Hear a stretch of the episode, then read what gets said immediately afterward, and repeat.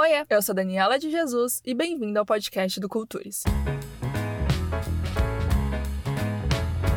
É a sua primeira vez aqui e você não tá entendendo o que tá acontecendo? Não precisa se preocupar, eu vou te explicar. O Culturice é um projeto transmídia onde a gente fala sobre arte e cultura. Aqui você tá escutando nosso podcast de entrevistas, mas lá no arroba pculturice você pode conferir nossas indicações semanais de filmes, livros, séries e álbuns. Segue a gente lá pra não perder nada.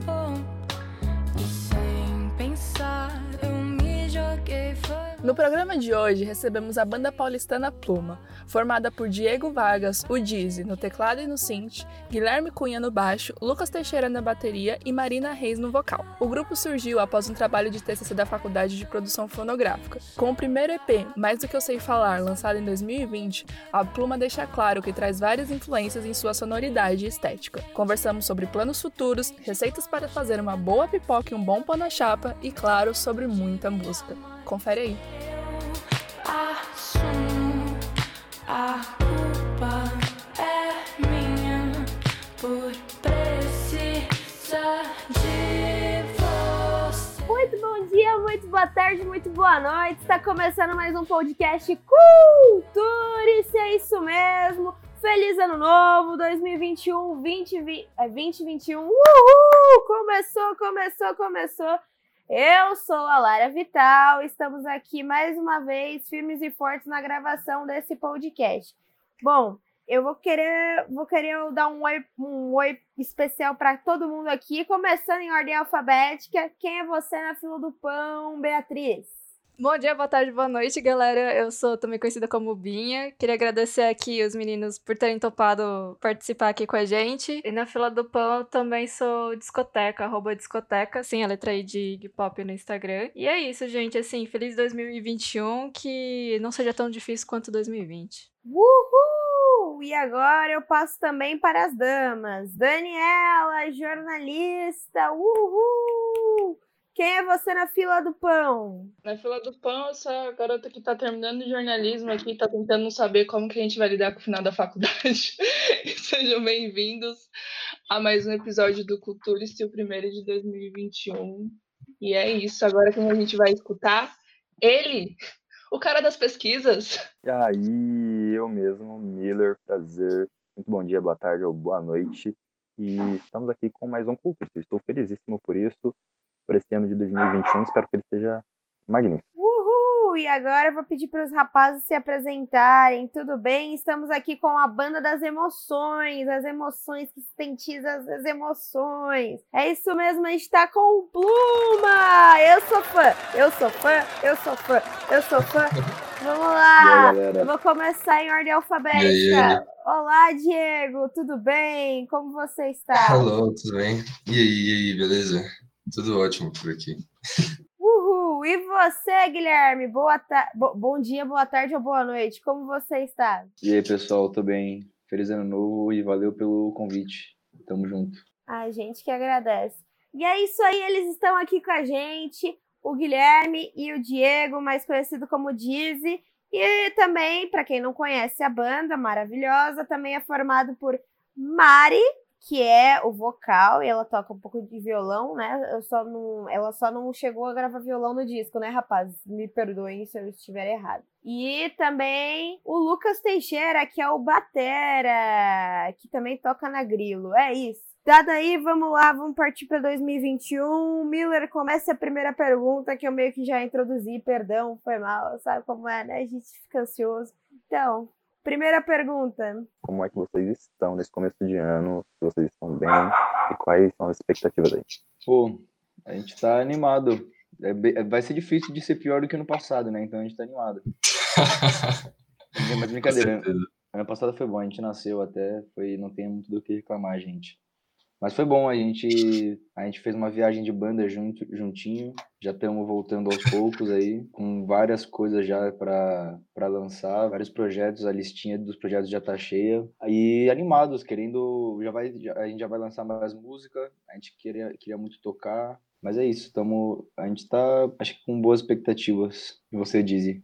Também, ótimas expectativas para esse ano, vai ser bem melhor que o, que o último, com certeza. Uh! Como que vocês começaram a se interessar por música? Como que vocês falaram, poxa, quero me profissionalizar nisso? Para quem não sabe, a banda ela se formou num projeto de T C C, né? Da Faculdade de Belas Artes, do curso de produção musical, né, gente? Que é um curso específico para tecnólogo, então é bem focado no mercado de trabalho. Enfim, como que começou a ideia em cada um de vocês de, rapaz, vamos profissionalizar em música? Eu fazia engenharia de produção antes, aí eu decidi fazer música. Não, antes eu fazia outra fazer coisa. Música, antes eu fazia ciência da computação. Aí depois eu fiz engenharia de produção. Aí depois é, decidi fazer música que, sei lá, era alguma coisa que precisava me... Tava faltando alguma coisa. E sei lá, e deu muito certo, eu acho. Porque sei lá, tem, tem vezes que você procura outras coisas e você não se encontra outras coisas também. E é horrível. Mas acho que eu me encontrei aqui. O meu foi meio sem querer. Eu comecei... Eu... ganhei um baixo dos amigos que tinham banda de escola, assim, comecei a tocar. E aí não parei, sei lá, só que aí chegou em um ponto que era meio que o que eu fazia só. Aí eu precisava fazer uma faculdade. Aí já deu pra unir o útil ao agradável. Tipo, rolava fazer a faculdade de produção fonográfica e eu fiz. Mas também era uma época que eu já, sei lá, não, imaginou, eu não imaginava fazer outra coisa. Então foi meio que isso. Mas foi um caminho mais curto que o do Di. Você ganhou um baixo dos seus amigos? É, eles tinham uma banda, tipo, de escola, assim, tinha uns doze anos. E aí não tinha baixista, obviamente, né? Tipo, ninguém toca baixo com doze anos. E aí... Pô, coitado dos baixistas. Pô, eu já, eu já, conhe, eu já conheci pessoas que, que ganharam um baixo com doze anos. Aí, tipo, acho que eles juntaram uns vinte moleques, assim. E deram uns baixos, tipo, de quatrocentos conto, velho.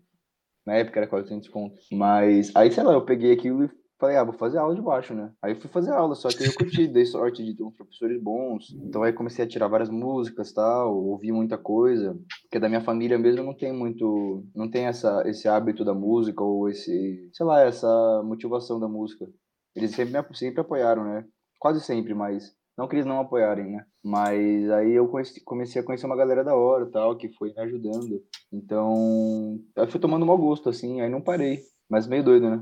Ah, eu adoraria ganhar um baixo com meus amigos com doze anos, assim. É um dos do meus itens, assim, se eu pudesse trocar algum instrumento, seria a primeira, assim, baixo, assim.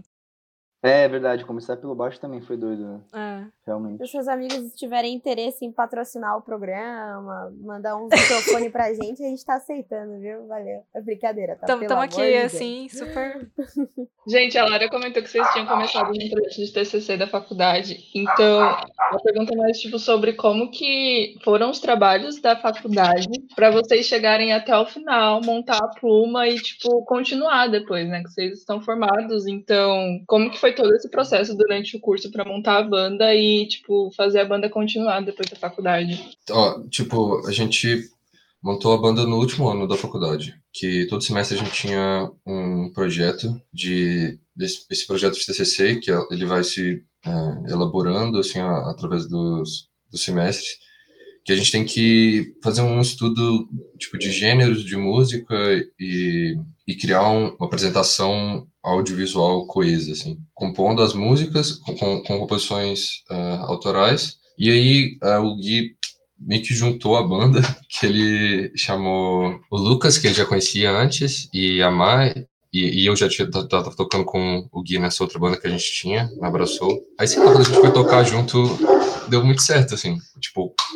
Acho que rolou aquela química que tem que rolar das primeiras vezes que a pessoa vai tocar, sabe? Eu juntei o Dream Team.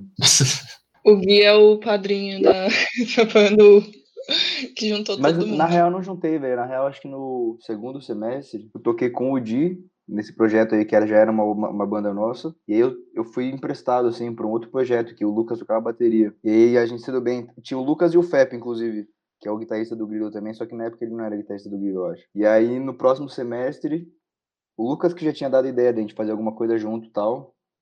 Eu já tava com a ideia de fazer alguma coisa junto com o Di e com a Má também. Só que eles mesmos não se conheciam. Tanto que eu lembro que quando eu... quando eu acho que eu falei pra Má, dei a ideia, assim... Ela até falou, putz, mas será que ele não é muito roqueiro? Será que vai dar certo? Porque a gente já tinha esse gosto em comum dessas... algumas referências em comum, vai. E foi doido, porque o Lucas realmente teve que dar uma adaptada, assim. Mas foi muito bom, a, a mistura ficou muito da hora. Mas eu lembro que foi mais ou menos assim. É muito doido como, tipo... Eu acho muito foda, porque a, tanto a Pluma quanto o Contourice, eles foram, tipo, projetos que nasceram dentro de uma, de uma faculdade, assim. E, de alguma é. forma, eles conseguiram meio que sair da sua bolha e se desenvolver, assim, meio que sozinho, né? É, isso é doido. Isso, isso é uma parte mais difícil, né? Tipo, de você encontrar... três, quatro, que seja, ou mais pessoas que estão, no, sei lá, na mesma ideia, né, de, de continuar o rolê, porque, pelo menos pra, pra mim e pro Di, por exemplo, a gente já tava vindo de um outro projeto, que pra mim tinha sido o primeiro projeto mais sério, assim, vai, de banda, de gravar, de pensar em lançamento, de pensar em visual, de pensar em... com uma, uma banda mesmo, que na real vai bem além de tocar, né, e então, tipo, sei lá, eu, eu, a gente sentiu que quando tava com a Pluma, eu sentia muito que eu queria ter uma... uma parada mais séria, assim, com o pessoal que colasse junto. E, pô, pra mim foi uma sorte encontrar as pessoas, sei lá, se não fosse lá, eu nunca encontraria nenhum dos três, sabe? Então, é uma mistura muito doida e entre todo mundo da faculdade, tipo, tiveram outros projetos muito massa que saíram de lá também. Mas essa, essa continuação foi, foi bem doida mesmo. E a, aconteceu de uma forma natural. Foi muito porque o Lucas também já tava no rolê da Rocambole e tal, já tinha essa, essa experiência mesmo com o Grilo, né? Porque senão seria, acho que, bem mais difícil. Mas a gente tava com vontade, né? Então, a gente teve bastante conversa antes. Mas é bem doido isso. Pode crer, eu percebo também, assim, no, no Contours, porque sempre tive muita dificuldade de montar algum trabalho com pessoas, assim, que batessem com a ideia ou quisessem levar adiante isso, né? E, como você mesmo disse, não é simplesmente só fazer o trabalho, tem todo um, um por trás, assim, sobre você se dedicar ao seu tempo, você correr é. atrás, você... alimentar aquilo para aquilo crescer e, de alguma forma, ele, ele dá continuidade. E, realmente, não... Eu sinto... que não é fácil encontrar as pessoas pra você juntar num projeto e dar continuidade. Porra, demais. Assim. Oh, antes eu tive muita banda de... Sim, é óbvio que é banda de escola, né?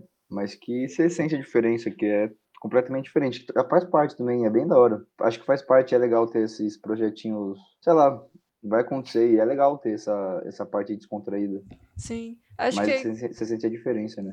Acho que o lance é, tipo, não desistir de tentar alguma hora dar certo as coisas, é. né? Porque, tipo... Vocês vieram de qual curso junto? É, então, eu, a Lara e o Miller somos de Rádio e T V e, ah, Rádio T V. E a Dani é de jornalismo. jornalismo. Pode crer. Então, a gente encontrou todo mundo no estágio, que era uma atividade extracurricular. E aí, ali foi muito legal, porque eu já conhecia todo mundo e quando a Binha veio, ela veio, assim, só para um programa específico.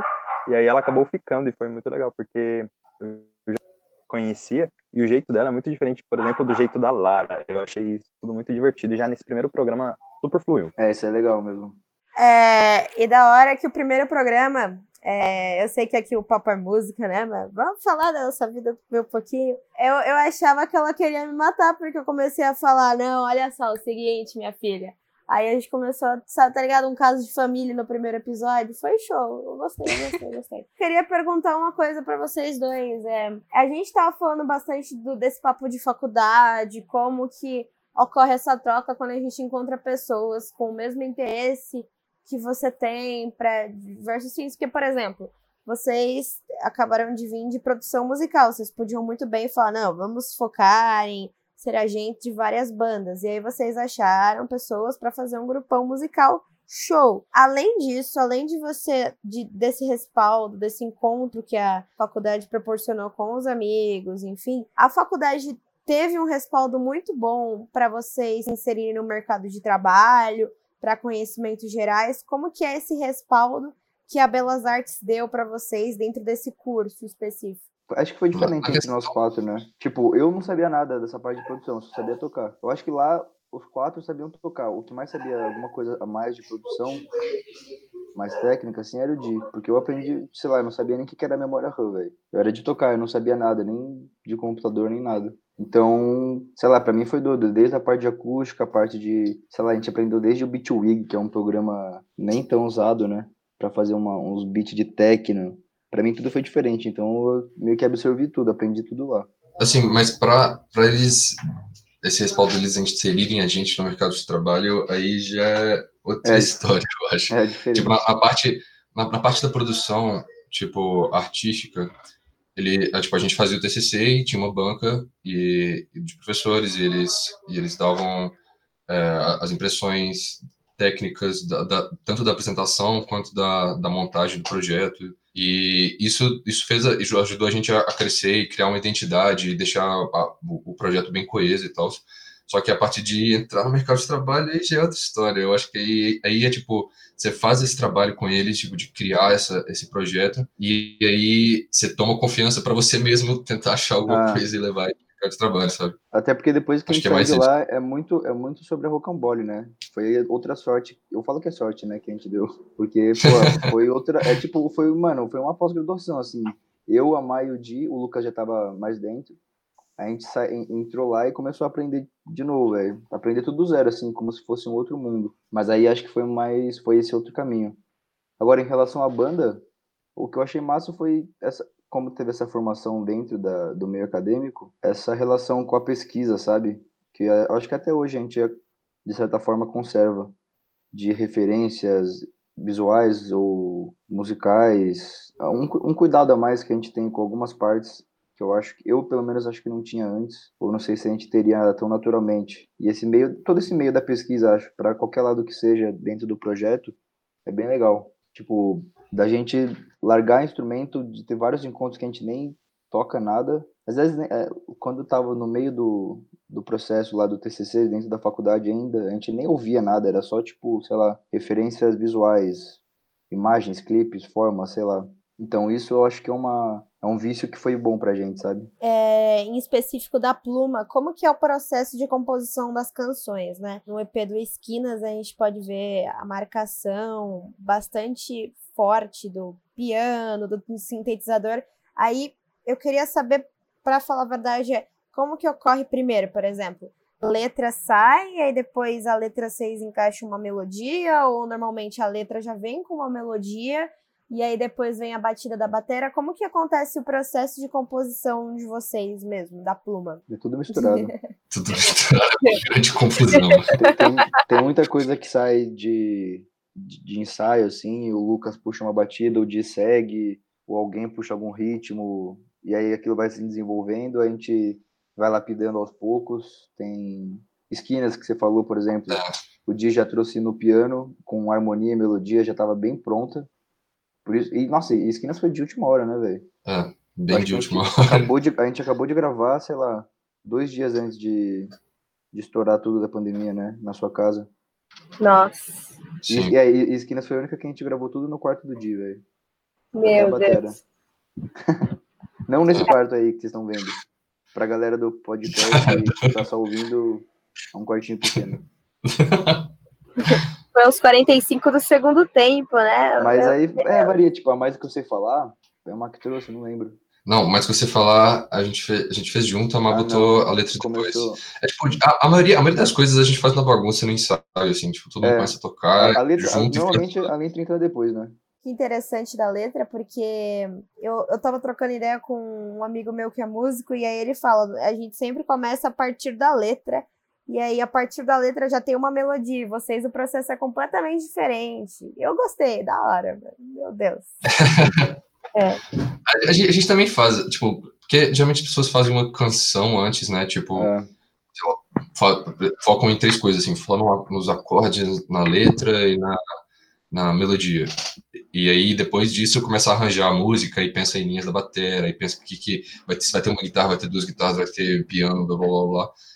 Acho que a gente começa a pensar nesse negócio do arranjo é, junto com a, a composição, junto com a melodia, junto com a letra, junto com os acordes, aí fica tudo meio misturado. A, a, tipo, a, a gente já começa a pensar em, é, em partes da música e, na, e nas, nas linhas de baixo antes de pensar na, nas melodias da letra. Tipo, às vezes ah. também, às vezes, às vezes é, não tem regra.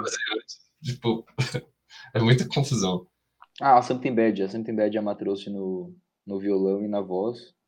Só que também depois acabou, tipo, o Di passa pro piano, aí vai harmonizando, aí o Lucas vai mudando o ritmo, então muda o ritmo da melodia e vai encaixando tudo como se fosse quando a gente faz o processo ao contrário também, sabe? É, e muita Mas... coisa acontece depois que a gente grava também. É tipo, é, a, música, a música tá evoluindo até o penúltimo segundo dela. É, a gente vai, a gente vai escutar no Spotify, a gente vai lançar, a gente vai subir a música pra, pra sair no Spotify e duas horas antes a gente ainda tá mexendo nela. Coisa desse tipo. O Leve, eu acho, eu lembro, que a gente tava lá no Hugo. A gente, tipo, tava tudo gravado, tudo bonitinho, aí começou a cortar, mudar a parte, aquela introdução não tinha. Então, rola disso. E depois de, do estúdio, a gente passava muito tempo no D I, gravando sintetizador, tem várias camadas, e aí gravando coisa errada, e aí percebendo depois, só que aí gostando, então, e aí lá mudava uma coisa ou outra, ou mudava errado. Então, tipo, era tudo uma experiência de primeiras músicas, né? Ai, ai, ai. Teve uma entrevista que eu li de vocês no Hit Perdidos, né? A gente tava discutindo ela, fazendo a pauta. Vocês falam muito sobre essa questão da emoção, não? Porque a gente pensa com a emoção. A gente, oh, meu Deus! Eu achei legal porque o Guilherme falou... Ah, a gente mudou tudo errado, mas eu falei, meu Deus, mas não tem errado, né? É o que é a emoção que o artista aceita. Não, isso tá errado, olha, olha o perfeccionismo, mas da hora, né? Muito bom. Não, é que errado foi não. Tipo assim, é. A gente tava mexendo, pensando em uma música, gravando as paradas de uma música, que era já uma parte meio estranha já, só que ainda tava na sessão da outra música, e aí a gente só percebeu depois, então é errado mesmo, assim. É, tá ótimo, tá ótimo. Acho que uma das coisas que eu achei muito massa, assim, ouvindo o, o som de vocês... é a parte instrumental, porque sempre é muito encorpado e nunca deixa a desejar, né? É sempre muito bem elaborado as partes, enfim. Ah, que bom. Obrigado, tipo, obrigado. Parabéns. a, gente, a gente frita bastante em cada... Antes de gravar, a gente olha cada detalhe. Tipo, acho que... É, a gente discute bastante. É... Tem várias discussões. Tipo, essas perguntas, a gente repetindo elas agora já é doido, porque faz um tempo já. Tipo... A gente lançou faz pouco tempo, mas a gente tava fazendo essas músicas há mais de ano, né? E que é uma relação que a gente já tem, tipo, a gente já tá gravando mais coisa. Então a gente vê como que era... como que era antes, é engraçado. Tipo, pra mim, eu acho que era uma das primeiras vezes que eu tava entrando em estúdio, assim, e percebendo essa relação de como, como que é quando você grava em estúdio, ou essa parte de pós-produção, sabe? Mas... É, e ainda era meio pela gente que a gente tava no estúdio, mas era o estúdio do lado da B A, né? Era, que a gente gravou as coisas. A gente fez tudo... A gente então se perdia e, e se achava de novo, mas eu lembro dessa, dessa parada que a gente, tipo, pegava cada detalhe, assim, a gente tinha essa pira. Ainda tem, eu acho. Porque hora, o instrumental é uma coisa que pegou bastante mesmo, porque a gente tava comentando que é o impacto, assim, porque, tipo, é o primeiro E P... E aí a gente já sente uma maturidade no som, porque a gente escutou e ficou, caramba, olha isso aqui, tudo vai encaixando certinho. Então é uma coisa que a gente pirou muito. Da hora. É, eu acho que uma outra, outra questão pra, pra chamar atenção pro instrumental é essa coisa que a gente falou de às vezes começar no ensaio, assim, começar a tocar e depois encaixar as coisas, então já tem essa formação instrumental desde o comecinho, sabe? Da, da ideia da música. Queria retomar aqui para, na verdade, um assunto que o Gui ele já levantou. Eu quero trazer como gancho essa questão das artes plásticas, as artes visuais. Qual é a influência disso tudo para a Pluma? Nossa, a gente é bem pautado pela, pela parte visual, assim, pela... É porque a, a, gente, a gente, nesses estudos aí do T C C, a gente pensou muito como seria o projeto audiovisual da banda e não só o, o áudio, né? Tipo, a gente pegava referências de músicas e pegava referências de, de shows, pra, tipo, que a gente, tinha, a gente tinha que apresentar as músicas tocando, aí a gente, a gente tinha que montar um, um palco legal, assim, com, com iluminação, né? Fosse, é, com projeções que fossem coisas, assim, a iluminação, ou, ou as roupas, e... E yeah, é, a gente presta, a gente discute isso quase tanto quanto a música, assim, às vezes ah. até mais.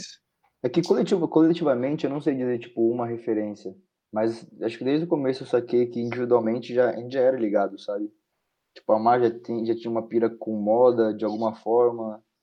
Quando a gente começava a ver até roupa pra show, tipo, tinha essa, essa preocupação, sabe? Ou quando foi fazer as artes do, do, de capa do álbum, antes da gente chegar nesse resultado, sabe? Um... Rolou uma pesquisa.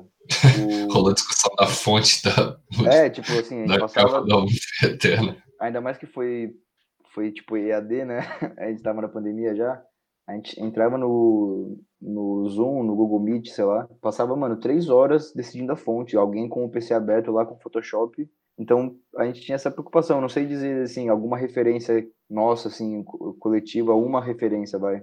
Mas eu lembro que até quando a Má tava fazendo aquelas artes do, do Instagram, a gente ficava falando de Gaspar Noé, por umas ideias de letra ou de... Tipo, como referência, sabe? Então essa preocupação acho que rola. Meio indiretamente também. Tipo, pelo, pelo gosto individual de cada um, saca? Da hora, bem bacana isso daí, bem amplo também, né? Sim, ah, eu acho, eu acho importante agora, olhando, olhando agora, assim, eu acho uma, uma parte bem importante, tipo... Sei lá, muitas coisas que a gente gosta, se você for ver essa parte visual, é muito foda, saca? Mesmo que você não preste atenção naquilo racionalmente, de primeira, faz parte, né, de um, de um conjunto todo. Tipo, a sei lá, se a gente ouvisse, sei lá, se tivesse Metallica, só que com a estética de, de K-pop, já ia ser diferente, sabe? O som ia ser o mesmo, vai, mas acho que a gente ia receber aquilo de uma outra forma. Aí tá, eu acho que o som não seria o mesmo, porque você é, tipo, você é muito influenciado pelas coisas que você faz. É, já não seria o mesmo, né? Também, né? É tipo, sei lá, quando a gente vai decidir coisas, tipo, a gente, quando você vê sua própria estética visual, depois de você fazer ela, isso influencia em, em você, tipo, a parada é, meio de volta. Assim. Aí você muda com aquela própria coisa que você mudou. Ou... É. Então, não, não é assim...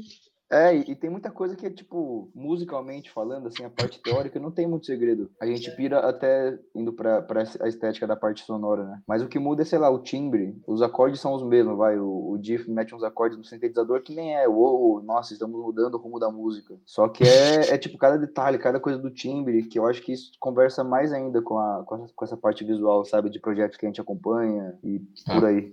Para esse ano de dois mil e vinte e um, o que podemos esperar da Pluma?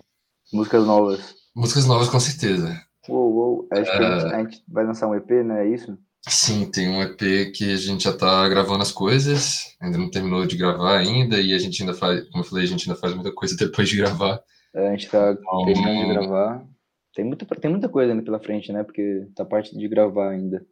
Mas a gente tem certeza disso. Ah, a gente vai lançar uma... uma live session, tipo, foi gravado ao vivo, né? Tá bonitona. Que tá bonitona. Por enquanto é isso, primeiro semestre acho que é isso. Quer dizer, o E P eu nem sei se é primeiro semestre. Uh, é... vamos aguardar. Mas acho que é vem só... aí, apenas. As primeiras certezas. E se voltar show, a gente toca num shows aí. Nossa, tem que rolar show, tipo, por favor, por favor, por favor, por favor. Mas estamos aguardando. É tem mais alguma coisa que a gente vai fazer esse ano, Dizzy? É, tem, tem um pouco mais coisa, né? Aí a gente queria, tipo... que a gente já tem, teve o primeiro E P e a gente tá preparando esse segundo, segundo. Aí a gente queria fazer, a gente queria fazer um, um álbum também, alguma hora. Então a gente ah, mas aí mais pra essas frente, músicas. Né? É, mas já pensar em começar a compor essas coisas, essas paradas. Ah, é, mas é isso. E, o EPzinho, sei, o EPzinho tá da hora. Vai fazendo... O EPzinho, é. Só o som da bateria já tá muito louco.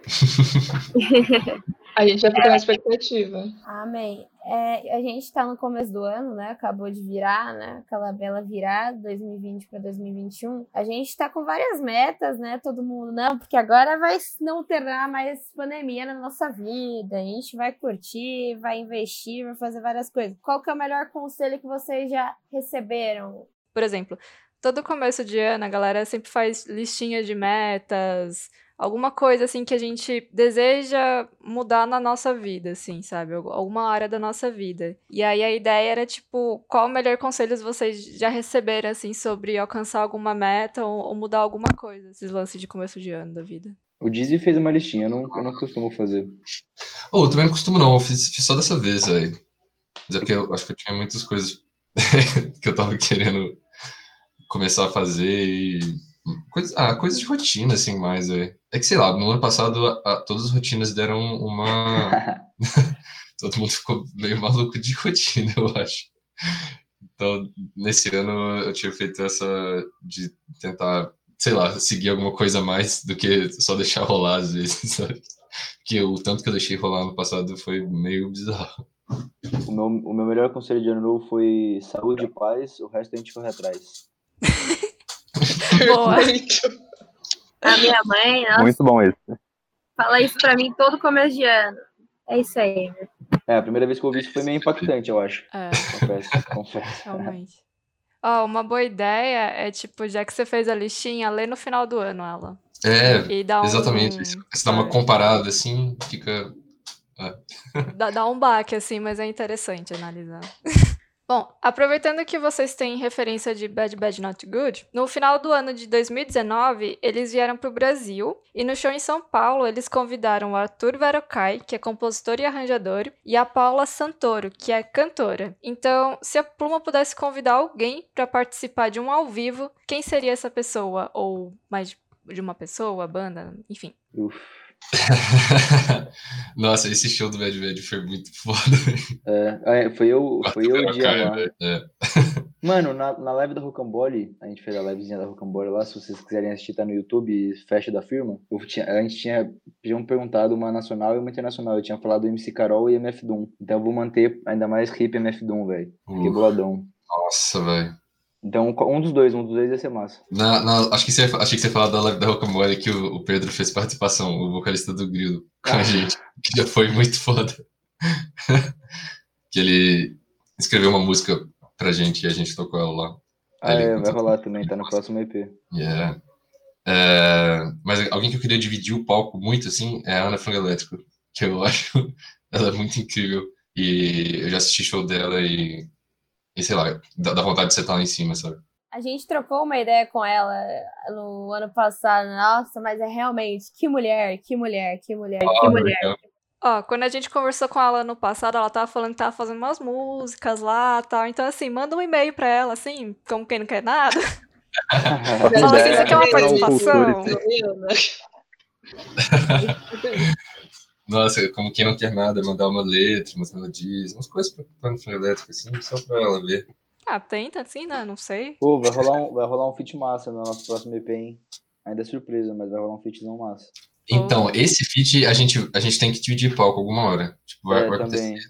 É um feat que a gente, sem, a gente também queria dividir palco. Nossa. É, a gente é, fã, tipo, fãzinho de... Não de criança, né? Mas como se fosse de criança. Nem tão criança, assim. É. Vem aí, vem aí o feat da Pluma, misterioso, aguardem. Galera, vocês curtem bastante música, então, tipo, tem bastante referências e tudo mais.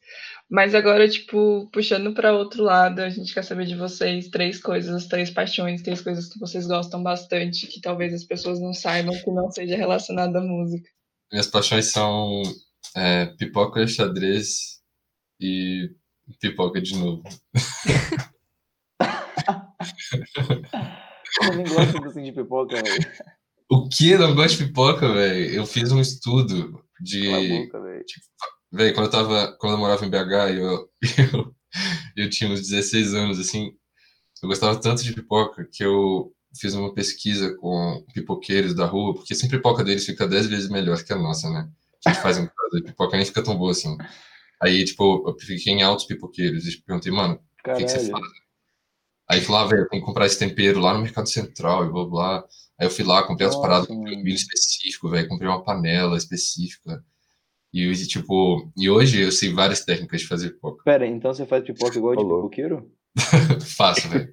Mano, eu tenho, eu tenho essa pira com um pão na chapa, mano. Oh, oh, nossa, tipo, eu, padaria, ninguém ganha, mano. Ah, ninguém eu, ganha. Eu não consigo fazer um pão na chapa igual de padaria. Mas você adora padaria. Aí, sei lá, eu não fiz essa pesquisa, mas ia ser legal. Negócio bem trabalhado. Eu acho que tem que ter muita manteiga, na real. Eu não sei direito ainda. Eu já tentei. Mano, sabe o que eu consegui replicar em casa? É, tá ligado? Pão com catupiry na chapa.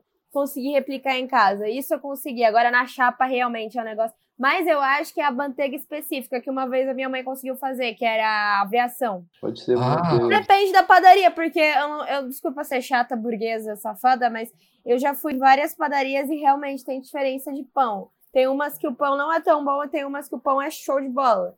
Enfim, é, manteiga, aviação. Eu só não lembro se ela é com ou sem sal, mas enfim. Investe tá top, investe. A gente, a gente vai fazer essa pesquisa também. Façam. Eu gostava muito de comer pão na chapa numa padaria específica que eu costumava ir com meus pais. E aí, depois que eles reformaram, ficou uma bosta. É, é muito triste. E ficou mais caro ainda. Então, assim... Mas eu, eu, eu não sei, eu uso uma técnica que é o seguinte. Eu passo a manteiga e aí eu deixo na... Eu não tenho chapa, né? Então, eu tenho uma frigideira. Então, eu deixo a parte que não tem manteiga em contato com a frigideira primeiro pra manteiga derreter. Então, ela vai absorver, né? O pãozinho vai absorver a manteiga. Aí, depois eu viro pra dar aquela selada, assim, maravilhosa.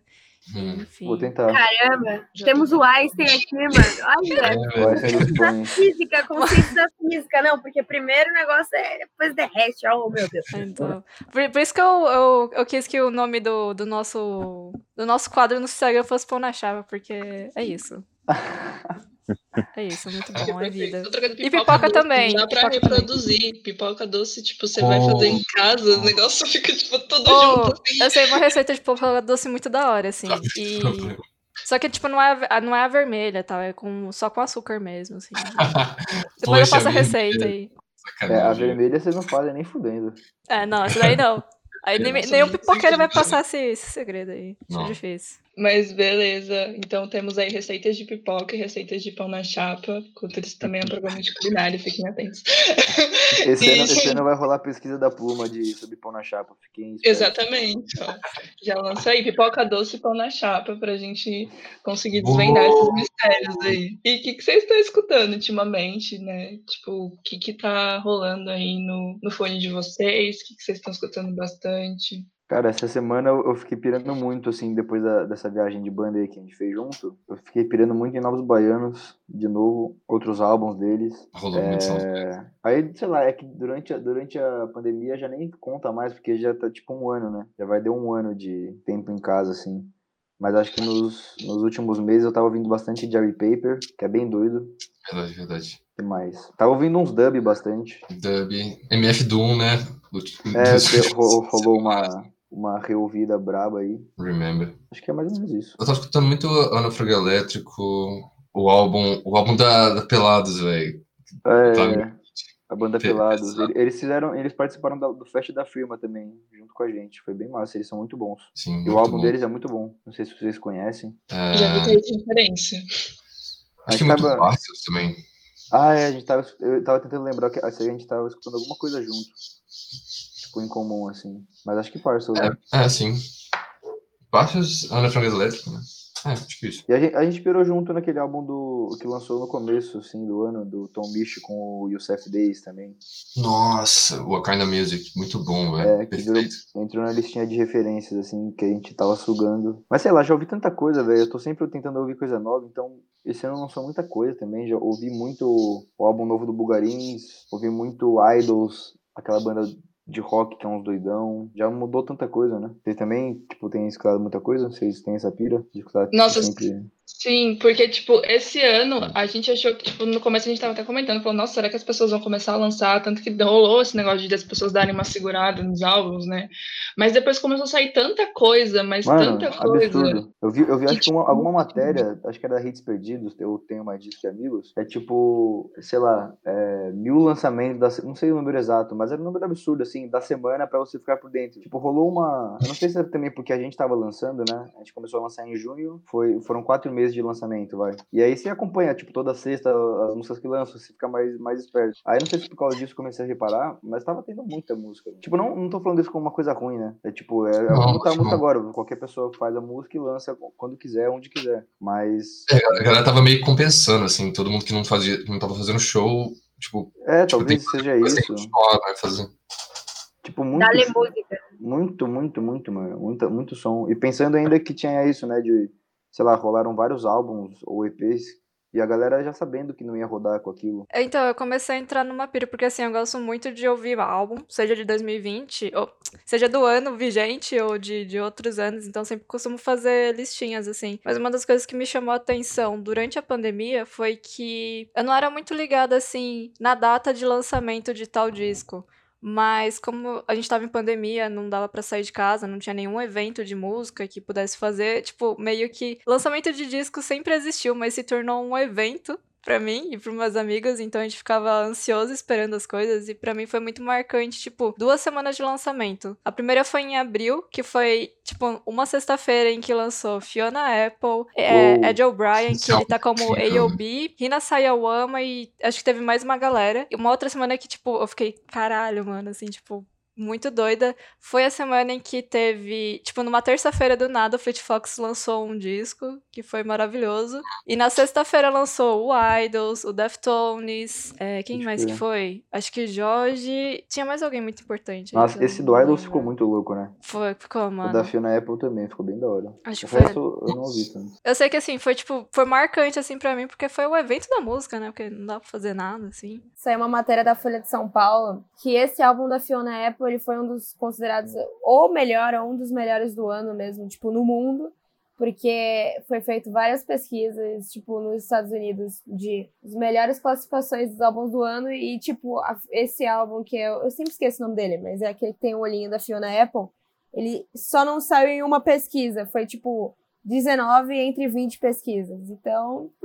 Mas enfim... Esse álbum é incrível. Ah, a gente tá falando do Idols, né? Mano, eu tava muito é. doida pra ir no show do Idols o ano passado. Nossa, imagina, eu queria Mano, muito. Mano, assim, foi... Foi triste. Foi tipo já Black Media o... Idols, foi assim, por quê, gente? Por quê? O, o N P R deles é muito engraçado. Sim! Aquele primeirão lá. É. Muito doido. Mas pera, ia, ia ter show deles esse ano aqui? Não, o do Idols ia ter em dois mil e vinte, no, no ah. Lollapalooza, né? Enfim. Ah, eles vão vir pro Lollapalooza. Ah, no Lollapalooza. Que da hora. É. Aí Nossa, rolou umas mil massa. tretas, do tipo, ia ter um show solo, só que era um show solo V I P. Nossa, teve, foi, foi mó rola, assim, mó briga, assim, mas... Aí eles falaram, sei lá, enfim. Deu tretas.